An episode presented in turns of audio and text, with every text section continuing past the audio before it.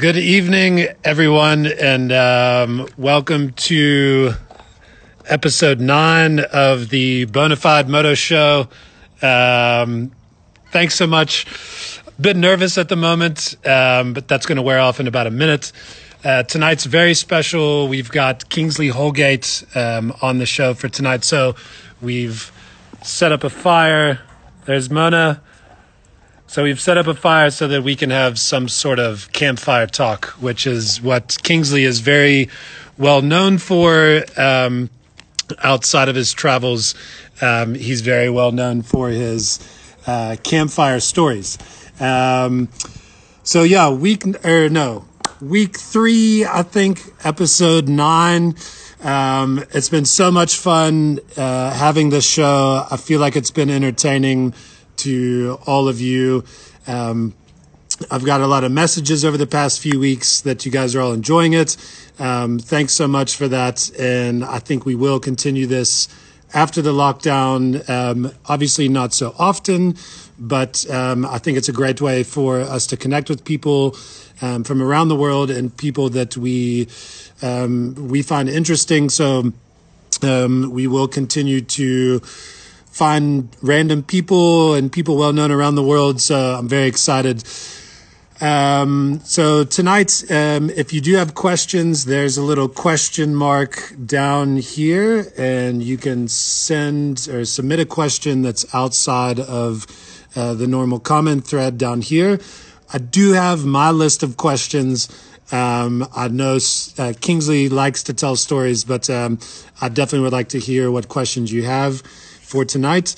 Um, I think that's really about it. Um, I'm very excited to chat with Kingsley. He's very well known uh, around the world as being Africa's most traveled man. Um, I've had the pleasure to meet him a few times. He's a really great guy. Um, and his wife or partner, Sheila, has helped me um, or has helped out with getting Instagram on his phone. Uh, actually, it's not on his phone. Sheila downloaded it, so um, she's helped out with Instagram. So it's actually quite funny when I first chatted to him. I was like, "Dude, all you need to do is go on to Instagram and uh, log in." He's like, "Yeah, I don't have Instagram," so it makes sense. Um, but I think we've got it sorted out. I kind of walked Sheila through the steps. Um, so I'm gonna Sheila and Kingsley, if you're listening, I did see you guys joined earlier. So I'm now going to submit um, or c- try to connect the call with you now. So you should see it pop up here shortly. I'll let you know. There we go. Kingsley Holgate Foundation. Sheila and Kingsley, you should see like a, a accept or join the call um, display at the bottom of your screen. Oh, connecting. I think we're in luck. Yes, Kingsley. Well, there we go, Joe. So uh, loud and clear, and you know, for a tech-savvy guy like me, this is uh, this is some real uh, divining, some sangoma stuff Yeah, But yes, lovely to be sharing a, a campfire with you guys. That's really special Yes. for me. Yeah, I set this up just for you. There's Mona. I think uh, Kingsley last time last time you saw Mona, she was helping you out with your hair at the barber Oh my. God! Yeah, I remember, I remember having a bit of fun there. We all got together with a Land Rover team and uh, and visited your premises. So, yeah, good to be chatting to you guys again, and happy to answer a few questions. But know, what's really important in this lockdown time is that we keep our minds alive and think about future adventures and share campfires like this and encourage everybody. We know that Mama Africa will still be here when lockdown is over, and we'll still carry on uh, enjoying ourselves. So, so welcome Yeah. everybody. Yeah.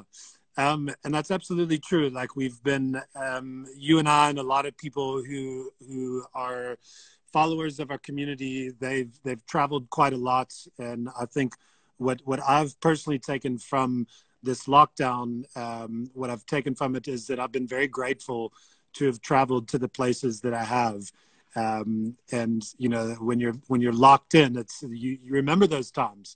And uh, I think the next time that we get to travel, it's going to be ever so sweet. Absolutely. So, uh, indeed, we're all going to be looking forward to it. I mean, here at Africa House, that's where I'm talking to you from on the East Coast, uh, surrounded by maps and reference books and big maps on the wall and what have you as we plan uh, future journeys, future adventures. So that's the the like expedition room, the planning, or as we call it, some places they might call it the war room.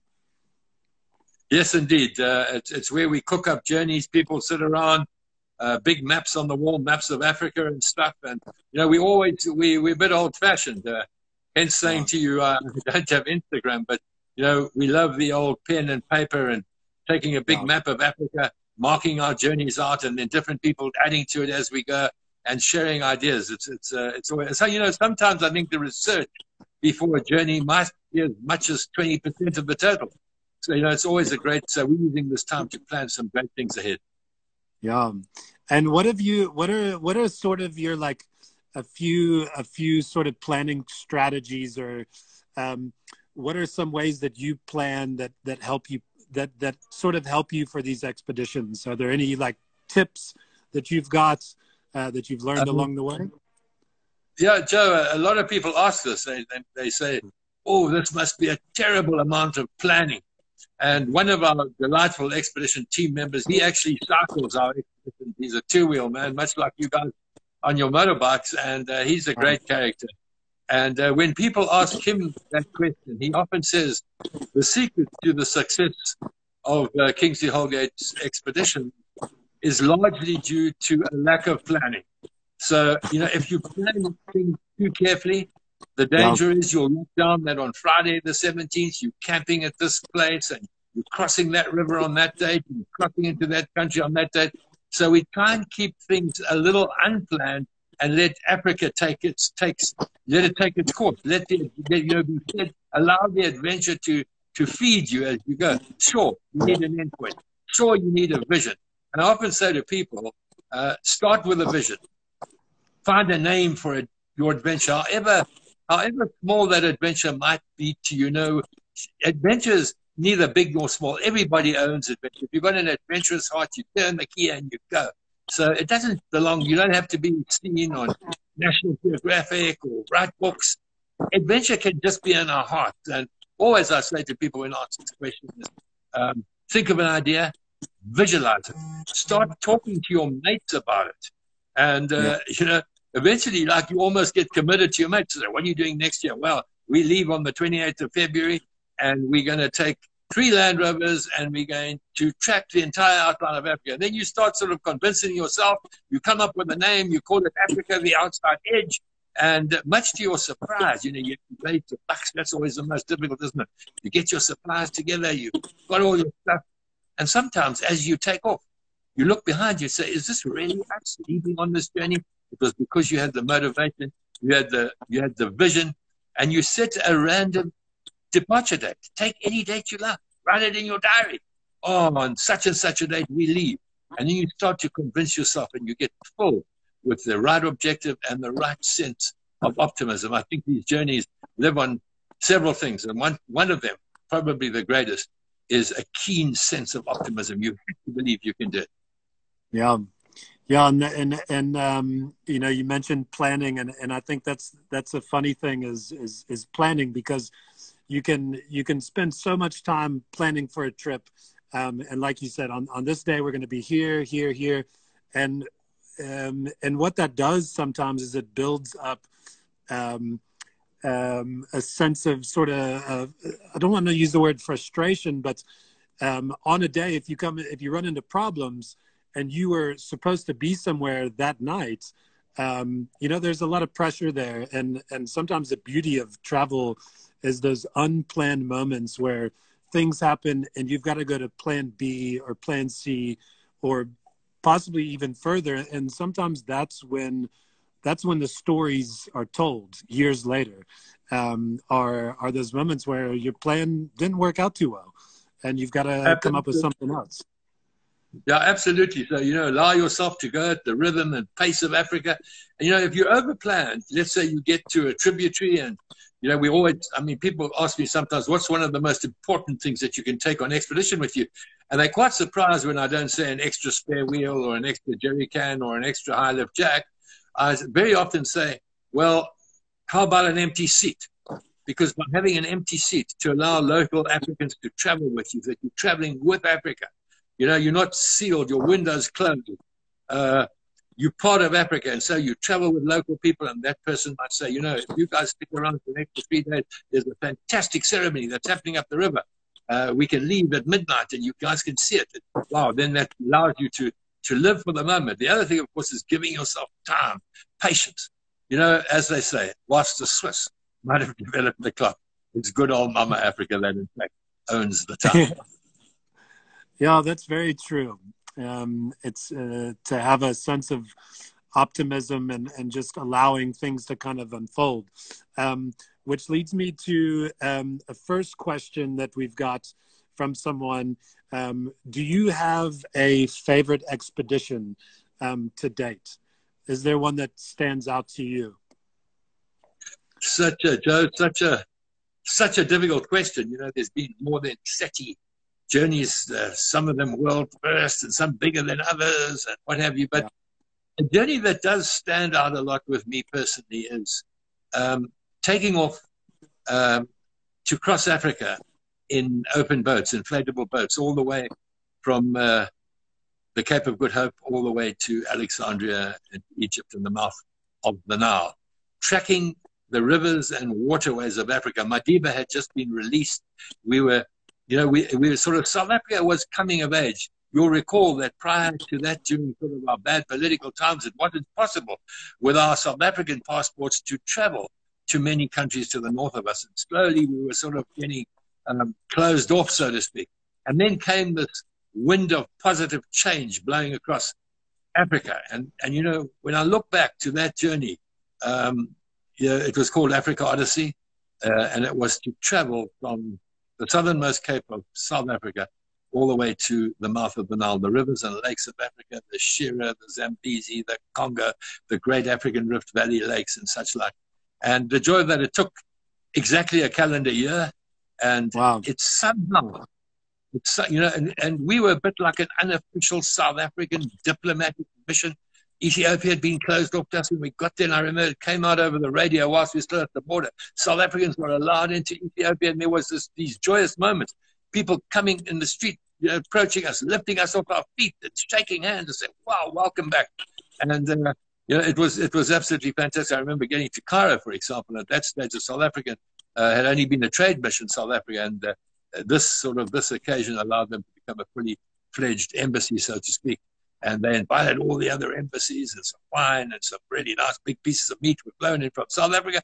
And uh, there we had a hell of a joy, sort of celebrating South Africa becoming more part of Africa again. And it made us feel proud that we were part of that. So you asked me, which is one of our favorites? Yeah, Cape to Cairo, Africa Odyssey, crossing the yeah. continent along the waterways of Africa. We wrote a book. It was called Cape to Cairo, and it was a very humble sort of attempt at documenting that wonderful year-long adventure. No, that sounds um, cool. you, you, mentioned a lot in there, and I can only um, imagine all, all, the things you guys encountered within that year on those travels. Um, it must have been truly special. Um, um, one of the things, um, actually, the first question that I that I'd written down for you was, um, and and I and I forgot it, um, was tell us about your the stick that you use around campfire. There's there's a stick that you often have. Do you have it yeah, with you? No, I don't. I, I could okay. easily run and get it, but it would leave the screen a bit blank. In fact, I, I, I brought, one, I brought one just she, in case. Yeah, no, no, Sheila's, Sheila's here. She's going to very kindly go and, go and fetch it for us. Oh, uh, great. Thanks, Sheila. Yeah, but, uh, but, you know, we love uh, African symbolism. And, uh, you know, we just feel so close to Africa. Uh, I think you're sort of born with it. You know, in our case, uh, you know, as a young, you know, youngest of three boys, we I sit on the old man's knee. You know, he was a sort of uh, a missionary explorer, teacher type, and he tell us stories of the early explorers and what have you. So yes, we've always had this sort of strong love for the continent, and uh, and so love the symbolism. And you know, we carry a calabash of water from the beginning and empty at the end of every expedition. Called it Igulu. It became the, probably the most traveled artifact, Zulu artifact uh, in the world. Uh, but then you asked the stick, the stick story, and seeing that we're sitting around a fire, Joe, um, it's it's it's when the talking stick comes out. It's called a talking stick. It's Zulu, that or the Southern Nguni languages. That would be called Indubu Mula, the stick that gives you the power to breathe words. So the stick wow. goes everywhere. It lives, it lives behind. Uh, and I'm going to hold it up. Actually, there we go. The old talking okay. stick. You, get yes. a, a, a, picture of a Zulu uh, uh, old warrior with a head ring. Wow. It, has been it's been in our family uh, for many, many years. So that's the little talking stick. It's about, uh, you know, two thirds of a meter. Many, many years ago and been in our family. So the talking stick, the stick that gives you power to breathe words. So around the campfire at night, someone is summoned to get the stick out of the Land Rover and you take hold of the stick. And it, it's interesting, even just holding it up for you now, one gets a certain sort of energy to tell stories. And uh, yeah. so, taking the stick in hand, you share some stories around the campfire, and then you pass the stick around. And sometimes you don't even pass it. Someone comes and just comes forward and simply takes the stick from you. And uh, the energy that that talking stick gives, because it allows everybody their time and their chance to breathe words. So you, yeah. you know, later night that stick might be used as a dancing stick. But uh, let me tell you, this stick that I just held up, you know, the same way here it goes again. Man, it's told, it really has told a few stories in its life. I'm sure. I'm sure. And how long, how long have you had that stick? Well, it's been in our family for uh, two, three generations, three generations wow. now. So, um, yeah, it's really, uh, yeah, I'm amazed we haven't lost it because you know sometimes you sort of leave it next to the fire, but it seems to have a life of its own, and we find it there next morning. It gets loaded up, and uh, there we go. Yeah, so, and and you know when you, you, you get used to using it, uh, like even now as I'm talking to you, I've got my one hand on it. It does give. it really helps give the, the power to breathe words. It's very symbolic. It's very simple. It's not an expensive item. It's not trickery. It's just a good old African talking stick.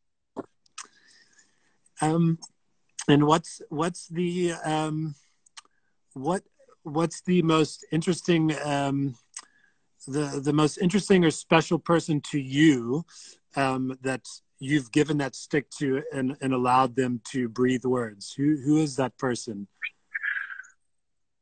That's really a difficult one because it's been shared by literally thousands of people over many, wow. many years to think of just one person is quite difficult. But you know what is interesting? Sometimes, you know, we, we've got various humanitarian causes that we, that we attach to our expeditions. And sometimes you'll get volunteers joining. And let's say mm. on a specific day, and I can't, I can't give you a spe- specific person's name, but just let's say you're talking about the day's events and on a particular day, you've had some volunteers with you and you've been out into the field and you've been doing, let's say, right to sight, which is the provision named after my late wife, Mashozi. It's called Mashozi's Right to Sight. It's a simple provision of reading glasses to poor sighted people, coming that we so take for granted, don't we? I mean, you go to a pharmacy, you're battling a bit with your eyesight, and uh, you do a very basic test. Uh, the test works like this you take the person's age, you deduct 35, and divide the answer by 10. So person's age, deduct 35, divide the answer by 10. And that's generally that person's starting eyesight.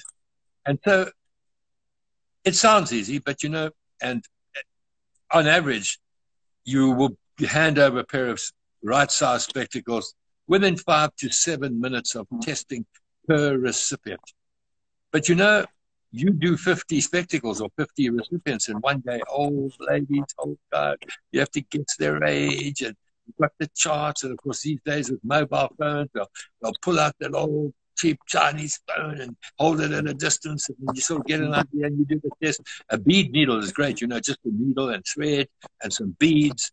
And uh, you'll have a day like that. Everybody, you know, everybody in the team got sunburnt noses, they've tired, they've had this interaction with people all day, and it's not easy. It takes a lot out of you. Get around to the campfire that night, and out comes a talking stick, and you start talking. And then one of those volunteers, for example, or one of your expedition team, will just take hold of that stick, and they'll share a moment with you. They say, you know, when I looked into that old walker's eyes, I could see how her life could be changed just by something as simple as a pair of reading glasses. And you get the glasses correct, and that person jumps up and dances and can read. And you know, you can even take the specials, you know, out of the local newspaper, you, you know, the, the day's specials, the shop ShopRite or something. Now, all of a sudden, they, wow, three kgs of boogers are going to cost me so much, and she can read it, he can read it. And, uh, you know, can string a needle, stuff that we, and then getting back to the talking stick, that person that's been helping you that day takes hold of the stick around the fire and they share what it was like for them to have these experiences of using adventure to improve and save lives. And that's sometimes when the stick is quite an emotional tool where people really talk about how they felt about the work that day. Yeah. Wow. Um, True, and and and that's the, those moments are something that really can't be described um, uh, for when someone can actually see properly. Um, I've I've seen it with there, there's a there's a pair of glasses I've I've seen around the world where it it uh, I think it, it, helps the kids see color, and there's videos of it online, and from them putting it on and how it changes their life instantly. Um, and it's, it's amazing. So yeah, those are moments. Those are moments for the talking stick, and of course, sometimes people just sharing the adventures of the day. You know, there's been some danger, there's been some AK-47s knocking about, there's been some challenges, rivers to cross or whatever, and of course around them.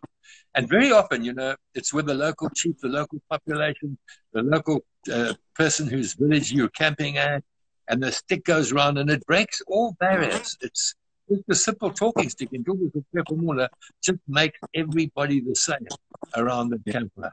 Can be talking about wildlife, can be talking about culture, can be talking about the day's events. Yes, but the value of a talking stick. It's a it's a great exhibition too. Yeah. Um, Kingsley, one one question that I we've we, there's a lot of questions coming through um, that I wanna I wanna I want to ask you, but there's one one particular question um, that I want to find out from you. Um, uh, you do a lot of humanitarian efforts. You've done it for years, um, and I do want to speak about that. Um, but I want to find out from you um, what is what is it inside you um, that that kind of gave you that that driving force to go on these trips?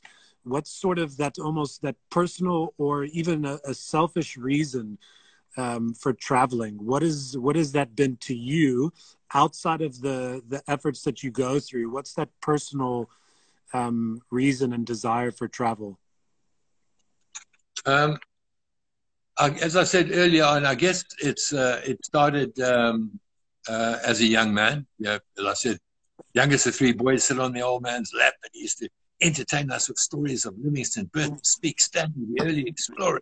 So we, we were born into that sort of family where we would travel in an old 1946 Chev and up into the Congo and wherever and camp in the bush. So I guess that spirit of adventure started at, at a young age. But um, what is, someone asked me fairly recently, what is it that makes us adventure? What is the sort of one word that sums it up. And I know in my case, in the case of our team, is it's all about curiosity. I mm. think you're either blessed with curiosity or you're not. And you know, you need to be curious about what is around the next bend in the river, what's across that.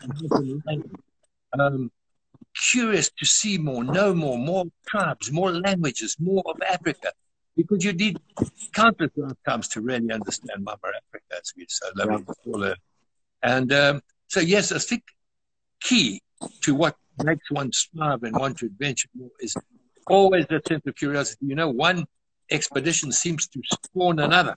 You'll, you'll, be finishing off one, you'll be on your way back from Ethiopia, driving and start talking around the campfire at night. Out comes that talking stick. So, where's the next one, guys?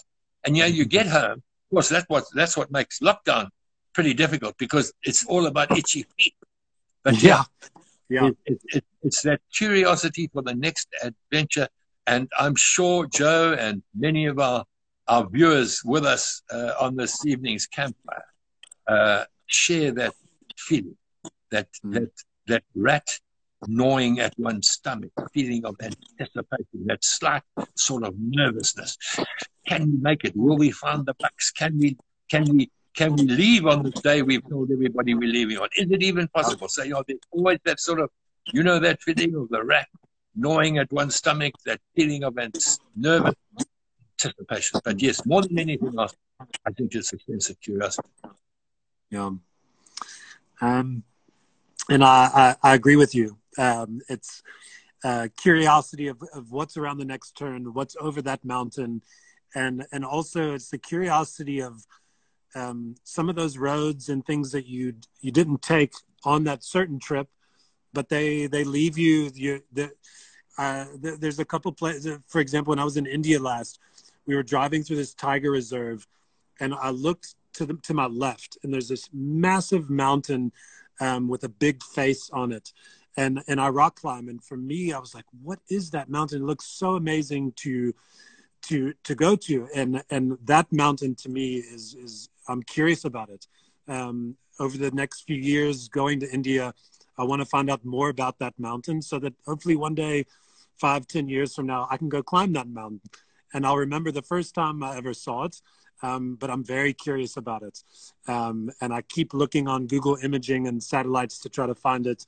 Um, haven't found a name, but that's fun. Um, it'll it'll keep me coming back. Well, that's a, a, wonderful sense of curiosity, and it's opening the maps and the reference books, and as I said, set an arbitrary date. Uh, let the rat of curiosity gnaw at you, and, and you'll be off again. And you know what? Isn't it a, such a wonderful privilege that we're able to share a campfire and talk like this? You know, because yeah. it means we've all of us, got that sense of adventure that makes life so special. Yeah. Um, and Kingsley, um, you you've had a lot of travels through the years, um, and we spoke earlier about planning and things not going um, as as as some people had hoped. What are what were um, some of the most like challenging traverses? Or interactions um, along a trip, whether you got somewhere and you're like, man, I really don't know if we're going to get out of this. I don't know if we're going to get unstuck. What are some, like a couple key situations where you're like, uh, sort of like a, oh crap moments? Yeah, we don't, we tend not to talk about those a lot because we always concentrate on the on you know on the sort of pretty side and the beautiful side and everything. But of course, uh, yeah, Africa, is not for sissies, and it comes with all sorts of challenges. And you asked what one of those sort of tough moments was, and of course, there's been many. You know, being taken by warlords, being interrogated, um, Central African Republic stuff happening that you wouldn't really want to happen to you too many times. And I remember once getting freed by some by some some warlords and uh, them marching me back to the boat on the river. This happened in the early days in Angola. And then them saying to the rest of the team, the reason we didn't kill him was just because he was so damn friendly. And uh, we'd actually it like worked. him to yeah, we'd like him to stay in our village not even leave. But you know, so there's been those tense moments. But if you talk about sort of uh, difficult traverses or difficult journeys where you felt your life was at risk, not just from other human beings or warlords or those sort of things. And I must just add that Africa is mostly great, as you know, and, and, and you know that that wonderful sense of Ubuntu is, is, is just so special to Africa. So when things go wrong, it's not the norm, but we need to sort of handle them as best we can. And uh, I know we took on a journey. Uh, it was to travel to um, the uh, geographic heart of the continent. It was called Heart of Africa. Quite, uh, uh, and and the reason we got to thinking about that, we sat around with a talking stick and so many fires and said, so yeah, we've been to the most northerly point of Africa, the most southerly, obviously, Cape Coast, the most the most westerly in Senegal. Been to the deepest point, uh, um, you know, Lake Assal in Djibouti, below sea level. You know, um, been to the highest point, of course, uh, Kili, um, so, chatting around the fire with a talking stick, we got to saying, we really need to go to Africa's geographic heart. You know, where the blood of Africa pumps from. And where was that? Out, out came the maps. And uh, to find that it would be somewhere within 200,000 square kilometers of rainforest swamp uh, just south of the Central African Republic, but we wanted to be absolutely sure where we were going. So we got hold of the International Geographic Union. They were around. I mean, they decided on the Greenwich Meridian. They were around, I think, longer than the Royal Geographical Society.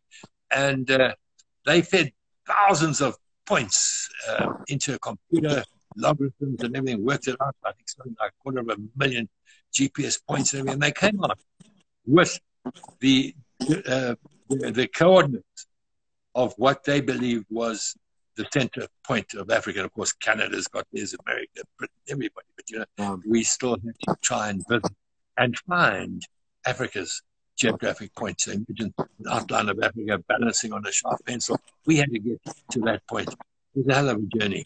Getting up there, you know, all the way through Angola, crossing the Congo. Can you believe you can have two big cities, namely Kinshasa and Brazzaville across the way? There isn't even a bridge. And God, you know, we, oh my goodness, we put our Land Rovers onto, onto an old barge, got across to Brazzaville and then trekked north. Lot, lots of challenges. But you said where the question I seem to recall was recall some of those moments where you felt it was like the end. And I remember yeah. traveling in these forests. Uh, I don't, you know, six foot five. I don't think I made for the wind forest, to be honest. I'm certainly the older of the group. And I just remember day after day after day. Very often can't get your coordinates. The canopy is so thick. You know, send your GPS oh, right. on a piece right. uh, 14 pygmies, the Baka tribe, leading the way. And then, you know, some days after having walked for eight, 12 hours up to your necks in mud and slush and swamps of these rainforests, the vines tearing at your flesh, they seem to have an anticoagulator and you're bleeding. And these pig, pygmies wrap your arms in banana leaves and what have you. And I remember getting to a point where I just couldn't go further, you know, just, uh, mm. I probably had 50, 60 bee stings and enter the corner of your eyes and cut to ribbons and just a strain on one's body walking through these swamps. I remember one of the guys on that expedition, or Big Dion Skuurman, for example, played professional rugby as a younger guy in France, club rugby, A bull of a man. And when you walked through these swamps following him, and out came his boot, you know, it was like falling into a divot. You'd spend like half oh. an hour crawling your stomach, pulling yourself from buttress root to buttress root, the pygmies cutting as a way, that, you know, constantly cutting their way through the rainforest. And if you fell, which you did every few moments as you tripped over vines and what have you, because the pygmies being so much shorter than oneself and cutting the sticks with a sharp machete, these little, you know, these little saplings, and they would be like razor sharp the points, and you'd fall. And you know how how we didn't get it through the lungs or through the eye or something. It started to get to a point and, and you know, in the team were guys like Mike Nixon, was my son Ross, was Brad Hanson, uh, uh, Bruce Leslie, tough guy. Um, Mark, for example, has climbed the seven summits of the world, done every twice. One of the last lines to have done every Cape mountain bike race. And they told me this later, after the expedition. They said, you know, if if Kingsley doesn't make it, we'll bury him right there because sure. this is getting really, really tough. So by that time, yeah. Mike had gone hoarse. Uh, he'd been stung by so many bees down his throat that he could hardly speak. We were hitting, hitting him with the old EpiPen. So all of us we had our different challenges. But I got to a point where, answer your question quickly, my back up against an ancient tree, probably a thousand years old. I looked up top of that tree. Man, this is not a bad place to die this beautiful tree before it gets chipped down by the loggers. Yeah, I'll, yeah, I, I, I, can't, I, can't do it. And I remember my son Ross talking stick in hand, pulling me up to my feet until they popped, We're not leaving you here. And I remember mostly on my stomach crawling the last 780 meters, I think it was, and getting to that point that marked the center of our beautiful continent. We carried a beacon with us and we planted that wow. beacon yeah, where where the center where the center of Africa is, and uh, we didn't want it to be a bunch of South Africans that had claimed the center. It belonged to the Democratic Republic. I mean, to the to the to the yeah, to the not the Democrat, the Republic of Congo, Congo Brazzaville, and so we had the colors of their flag etched on this this beacon that had been made by our friends at Paris, and it had the coordinates on that beacon, of course, and it had the outline of a, of, of, a, of an elephant. So you know, just as much as we do our malaria work and all the other humanitarian work. It's it's just unacceptable that a, that an elephant should, should fall to poachers' guns every 50 minutes of the day. So we also made this as a tribute to Africa's elephants. But if you're asking, was it close? I was very lucky to lucky to crawl out of there in one piece, and I've still got some war wounds, still got some scars and some. Yeah, I'm sure. But uh, that's the price of adventure. Yeah. I hope it answered your question. yeah, you did. you um, and and I actually had gone through your website today and and, and looked through photos from that expedition, and I, I saw how challenging it was. Um, but I decided not to go with a challenging photo, but one that's a bit more suitable for you. And tell, tell, me, tell me what's going on there. Oh what my gosh, no, that, that, that was in um, in the Republic of Congo. Um, we were checking for lowland gorillas, I seem to recall, and uh, you know the bugs get so bad. They're looking for any moisture, corner of your eyes, you know, your lips, everywhere, and uh, you know those. Uh, well, and the stingless bees, of course, can drive you crazy. So we got hold of these nets. I mean, we looked like a bunch of Australians with their flies, don't we? But so we put these nets over our our heads and and trek to the yeah, but that was in the uh, that was in the Republic of Congo, and uh, yeah, and we, of course we are very fortunate. So loads and loads of uh, of lowland gorillas. It's, it's, a special country for that. You know, as we were trekking to find uh, the geographic center, it wasn't uncommon for you know wild chimpanzees not in a reserve, not not in a national park, um, and uh, and lowland gorillas to come charging across the park. Of course, uh, you know, quite scary at times. Yeah. No, I've uh, I've seen a lot of videos of people with gorillas. Um, I admire the ones that stay calm. Um, I, I, know the, the the people who know the animals well are saying, "Stay calm, stay calm." I've got a lot of respect for the people that listen and actually can adhere to that when there's a big gorilla right yeah. beside you. Um, well, you know, and I'm sure a lot of our, our, our people are sharing our campfire yeah, tonight have had that rare privilege of um, of spending time with gorillas, you know, lowland gorillas and mountain gorillas, like you find in Uganda, for example, and the Virungas and Rwanda and such like.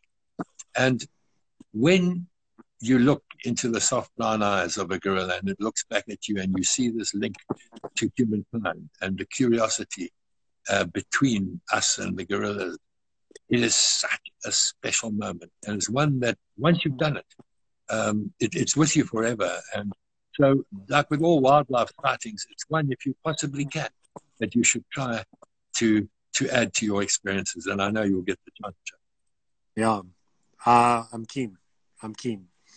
Um, and Kingsley, that uh, leads leads me into the next question that we've got from someone is, um, um, I know that you had an expedition that you were currently supposed to be on. I think at the moment, um, what what are some of your next um, expeditions that you've got sort of lined up um, in the somewhat near future? Yeah, we should be on expedition right now. We should have uh, been planning our departure. Um, the maps are still up on the walls and everything. But, um, yeah, that's another campfire story: is to to try and uh, try and not use the word. It's a COVID cancellation. Uh, you know, COVID nineteen cancellation. Uh, we we sort of referring to these things as postponement and uh, remaining positive and optimistic. Yeah. Um, yeah. Early on, we talked about what are the key requisites of, of adventure, like curiosity.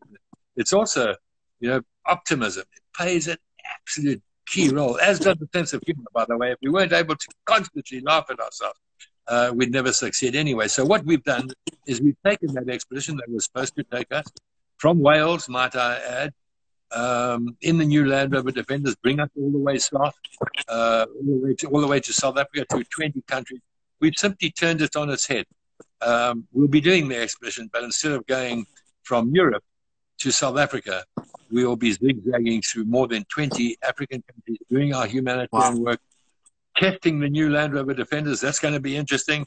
And uh, we'll be doing the journey uh, from South Africa, going north, zigzagging across Africa, more than 20 countries. Some interesting things along the way that will keep us a surprise. Uh, some yeah. new routes that haven't been used for years, and uh, that'll eventually um, bring us across to Europe and everything. So, when will that take place?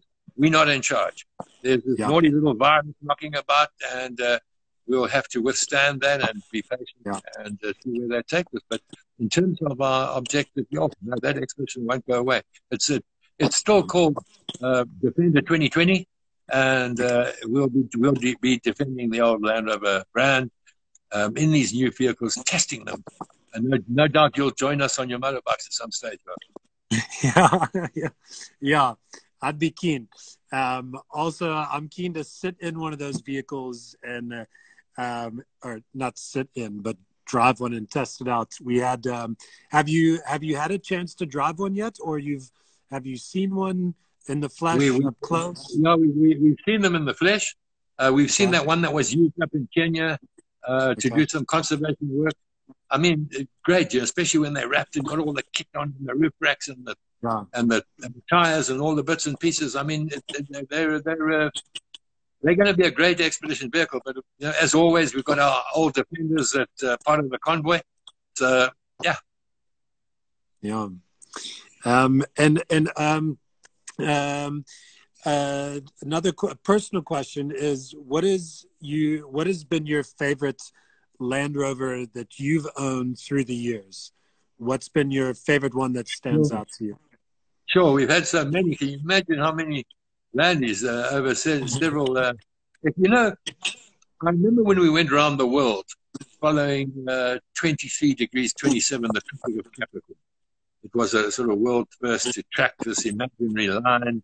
It was a great adventure, starting off on the coast of Mozambique and then coming back to that very point, I think 18 months later.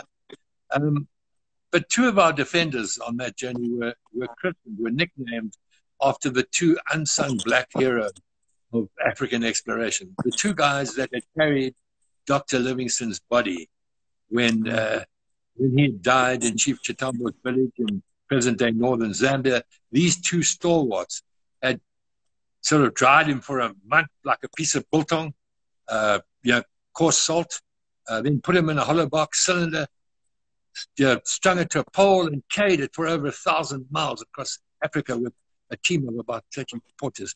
And it's one of those brave stories. We did the story for um, the History Channel, I remember, and included in the book these, these incredible bravehearts, Chuma and Susi, that brought Livingstone's body all the way back to Bagamoyo and there was carried across Zanzibar uh, to be buried, minus its heart, which lay in Africa uh, in Westminster Abbey. So we called these two landies Chuma and Susi after these mm. two African heroes of exploration, and mine was called Tum. And it was an old uh, TDI 300, um, no electronics, loaded to the hilt. I mean, can you imagine how those vehicles worked, you know? Yeah. Around the world, 23 degrees, 27, the Tropic of Capricorn, never missed a beat, and we brought her home.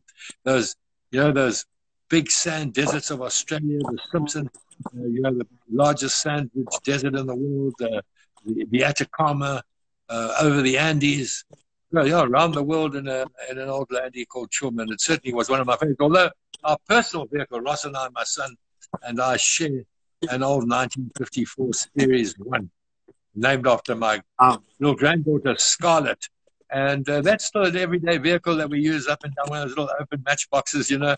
Lovely. Yeah. and, uh, we took we took uh, ten of those, we took ten of those old girls across Lesotho once, and they all came up. So yeah, Land Rover is part of our lives. You know, you know, the last uh, three years, three world firsts in three years, um, and we used alongside our old Defender, we used uh, two of the new discoveries which we adapted for expedition use. And let me tell you, tough as nails. We're absolutely amazing. And uh, just more recently, we did all those mountain passes across Southern Africa. So, yeah, part of our lives, these Land Rover. Yeah, yeah absolutely. Um, so we've got about we've got 13 minutes left um, before the the show ends, and um, what I wanted to give you an opportunity is to tell us a little bit about some of the humanitarian efforts that you're currently focusing on and working on. I know um, I saw on, on Land Rover's story the other day that you're doing one uh, feeding SA together. Um, so tell us a little bit about some of the your current priorities when it comes to humanitarian effort and what's how, how people can get involved. Um. Well, I'll start on the um, uh, on the on the feeding SA together. Um, you know, so many people have been affected adversely by uh, COVID nineteen, as we all know, and um, you know, we want people to survive the virus, but we also don't want them to die from hunger. And I think that it's essential that we all get together at this time. And I know we've all got personal needs. You know, you know everybody, it's not a good time to be asking anybody for bucks. That's for sure. Um, but together with Land Rover, Jaguar Land Rover South Africa, uh, the Minnie Dlamini Foundation, and with the help of the South African Red Cross, um, they, we've been able to get a heavily discounted price on nutritional food parcels, 220 Rand per nutritional pack, which is good enough to keep a child alive for a month. So we are spreading the word. Um, anybody that can, we, you know, the money goes in its entirety to the campaign. Um, it's not getting locked up in offices and admin and anything else. And it's as simple as that. Uh, a pack costs 220 Rand. Uh, so, you know, you can keep a person alive for 220 Rand. And it's just hashtag feeding SA together and give some bucks if you can. And if you can't give some bucks, even if you just gave 10 Rand, but, you know, just urge other people to. Um, because I see this as one of the many national efforts, and there's some great stuff happening in South Africa. at the moment. You know, I feel that as a nation, it's not perfect, is it? But man, oh, we're coming together, and that's good. So yeah. that's one that we're just lending our name to at the moment. But the other humanitarian work that you asked about that's sort of entrenched on all our journeys is the Right to Sight campaign that I mentioned to you earlier on. And I'll just like to share a little Right to Sight story with you very quickly. I remember once being in Kenya in the Great African Rift Valley. We were tracking the Rift Valley from the Gulf of Tadjoura in Djibouti all the way through to um, uh, Gorongosa in Mozambique. It was a least a year long expedition. Fantastic to track this uh, massive crust, uh, you know, through the earth with its with its mountains and valleys and wildlife, and tribes and everything. But we were linking it to humanitarian causes. And I remember in the Rift Valley, um, there was an old man who came up. He wanted to be tested for a pair of readers, right to sight. And uh, he hobbled up. He only had one leg and a stick as a crutch. I said, "What happened to you? What happened to you?" He said, "No, I got, I got, uh, I got run over by a tractor. I can no longer fall." So I said, "How have you stayed alive?" He said, "No, I became the village cobbler. I fixed everybody's shoes. Everything. Everybody came to me if they needed their pair of shoes to be fixed." I said, and then he said, "Well, then he said, I can't see enough anymore." So we quickly mm. did some tests with needles and everything like that. And uh, wow. And I remember it was a plus two seven pair that he needed. And I also gave him a three for the future, put them in a little, a little drawstring bag.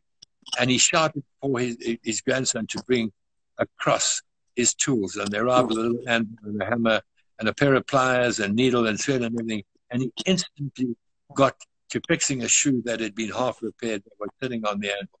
And the entire crowd, that little village, just raised their hands and they shouted, say, Yay, we've got our shoemaker back.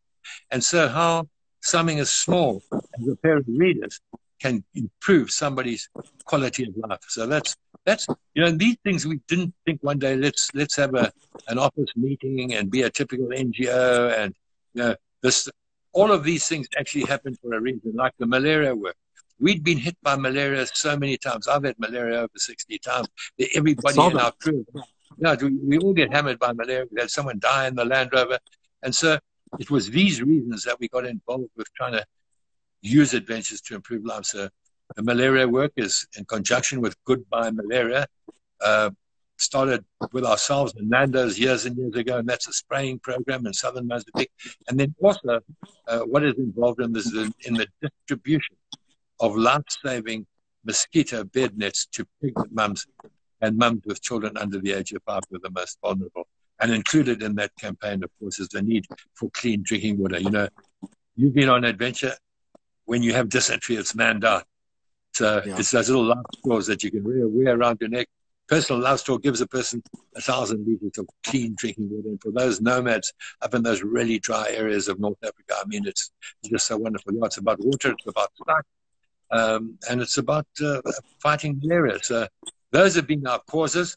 And uh, I know just recently we were up uh, in the Zambezi Delta. I know we're running out of time, Joe, but we we're up in the Zambezi Delta. And we were lending our logistic skills and our land in a big boat that we called the Mar Robert. It's two huge pontoons. The whole thing bolts together like a Lego set. You can put two Land Rovers on it. Anyway, we used this boat in our Land Rover and we went down into the Delta, 18,000 square kilometers of really wild little isolated villages. And we took doctors with us, doctors for life. They do an amazing job. They're all volunteers. And we did the screening of eye patients. And once screened, we brought those people to Marromeu. That's the name of a place on the Zambezi Delta alongside the Great Zambezi River, not far from where it enters the Indian Ocean, and set up uh, operating studio there and operating theaters. And uh, wow, you know, you bring in somebody who's blind, and two days later you take off the bandages and they can see again. And there were these two little brothers that were born blind and uh, now they could see again. And uh, wow. we said to the one, I remember we said to the one little fellow, "Sir, what are you going to do?" And he said, "You know, I'm only six years. I think it was six years old." He said, "I've been sitting on the edge of the playing field, and in my little village, which is just you know a bit of sand and uh, some palm trees, and and he said, I've been listening to all the kids shouting and laughing and kicking at football around. He said, That's all I want to do. And we shot up to the market, bought, bought two soccer balls. He bounced them up and down, and we, he was taken back into the Delta. So, yeah, wow. that was giving back uh, the gift of sight to people, thanks to Dr. Life and the team. So, you can use these adventures to, to do great stuff. And I'd like to just ask other adventurers like yourselves. It doesn't have to be a big couple of soccer balls, some stationery for the school. But, but you know, let's take the, you know, adventures have got a great energy, haven't they? The units and motorbikes and sound and kids and campfires like I'm sharing now. But if you can use that energy to good to do good, it just gives it that little bit of bounce. It gives it that yeah. extra bit of meaning. And it, please, it doesn't have to be huge. It doesn't have to, you know, you, we can all just do what we can. So there you go. That's uh, part of our yeah. journey. Yeah, and um, uh, actually, we've got a guest on for uh, next week's show, next week Wednesday, um, a guy by the name of Niels. Uh, I spoke to him on the phone for the first time today, and he he runs an organization called Helmets for India, um, because he he'd been to India. I think he started going there about five years ago, and just noticed how many people are there on motorcycles without helmets. And he saw he, he actually saw a, a terrible crash and that gave him the desire to want to bring helmets to India. So it was his love for India and for the people that he started an organization like that um, to help. And they, they, they definitely need the help. There's when when I was there, there's a lot of people there without helmets, and it's extremely dangerous. Um, so it is about um, adventure. Can be your own personal desire as well as um, helping helping out those along the way um, because it really can uplift a lot of people, change people's lives. Um, it's truly amazing work what you've done, Kingsley. Um, I think we we've got four minutes left, but I don't think that's enough time for another story um, from you. I do not want to cut you short. Um, so at this point, um, I'm going to say thank you very, very much for your time. Um, it was an absolute pleasure to chat with you. Um, a huge thanks to Sheila. If you're there, Sheila, um, I really appreciate you sorting out Instagram for Kingsley, get the shots set up nicely. Um, I look forward to hearing from you soon, and uh, I wish you all the best um, on your next expedition to go get the new defenders. I know you guys are very excited about that, and um, I wish you all the best, man. Really do. Well, uh, thank you, man. It was great sharing a campfire with you, sir, from me and the old talking stick here. Uh, lovely chatting, and um, I'm sure we'll do it again. And uh, to all you adventurers, uh, have fun out there. Thank you. Cool. All the best, Kingsley. Everyone, thank you so much for joining. We're back on Monday nights. We've got uh, Ozzy from Travel Designer on Monday nights. Wednesday, we've got Niels from Helmets for India. On Friday, we've got a gap. So I've got some work to do over the weekend. Everyone, thanks for joining us around the campfire. Love to you all. And uh, Kingsley, Sheila, chat soon. Thank you. Cheers, bud. Bye.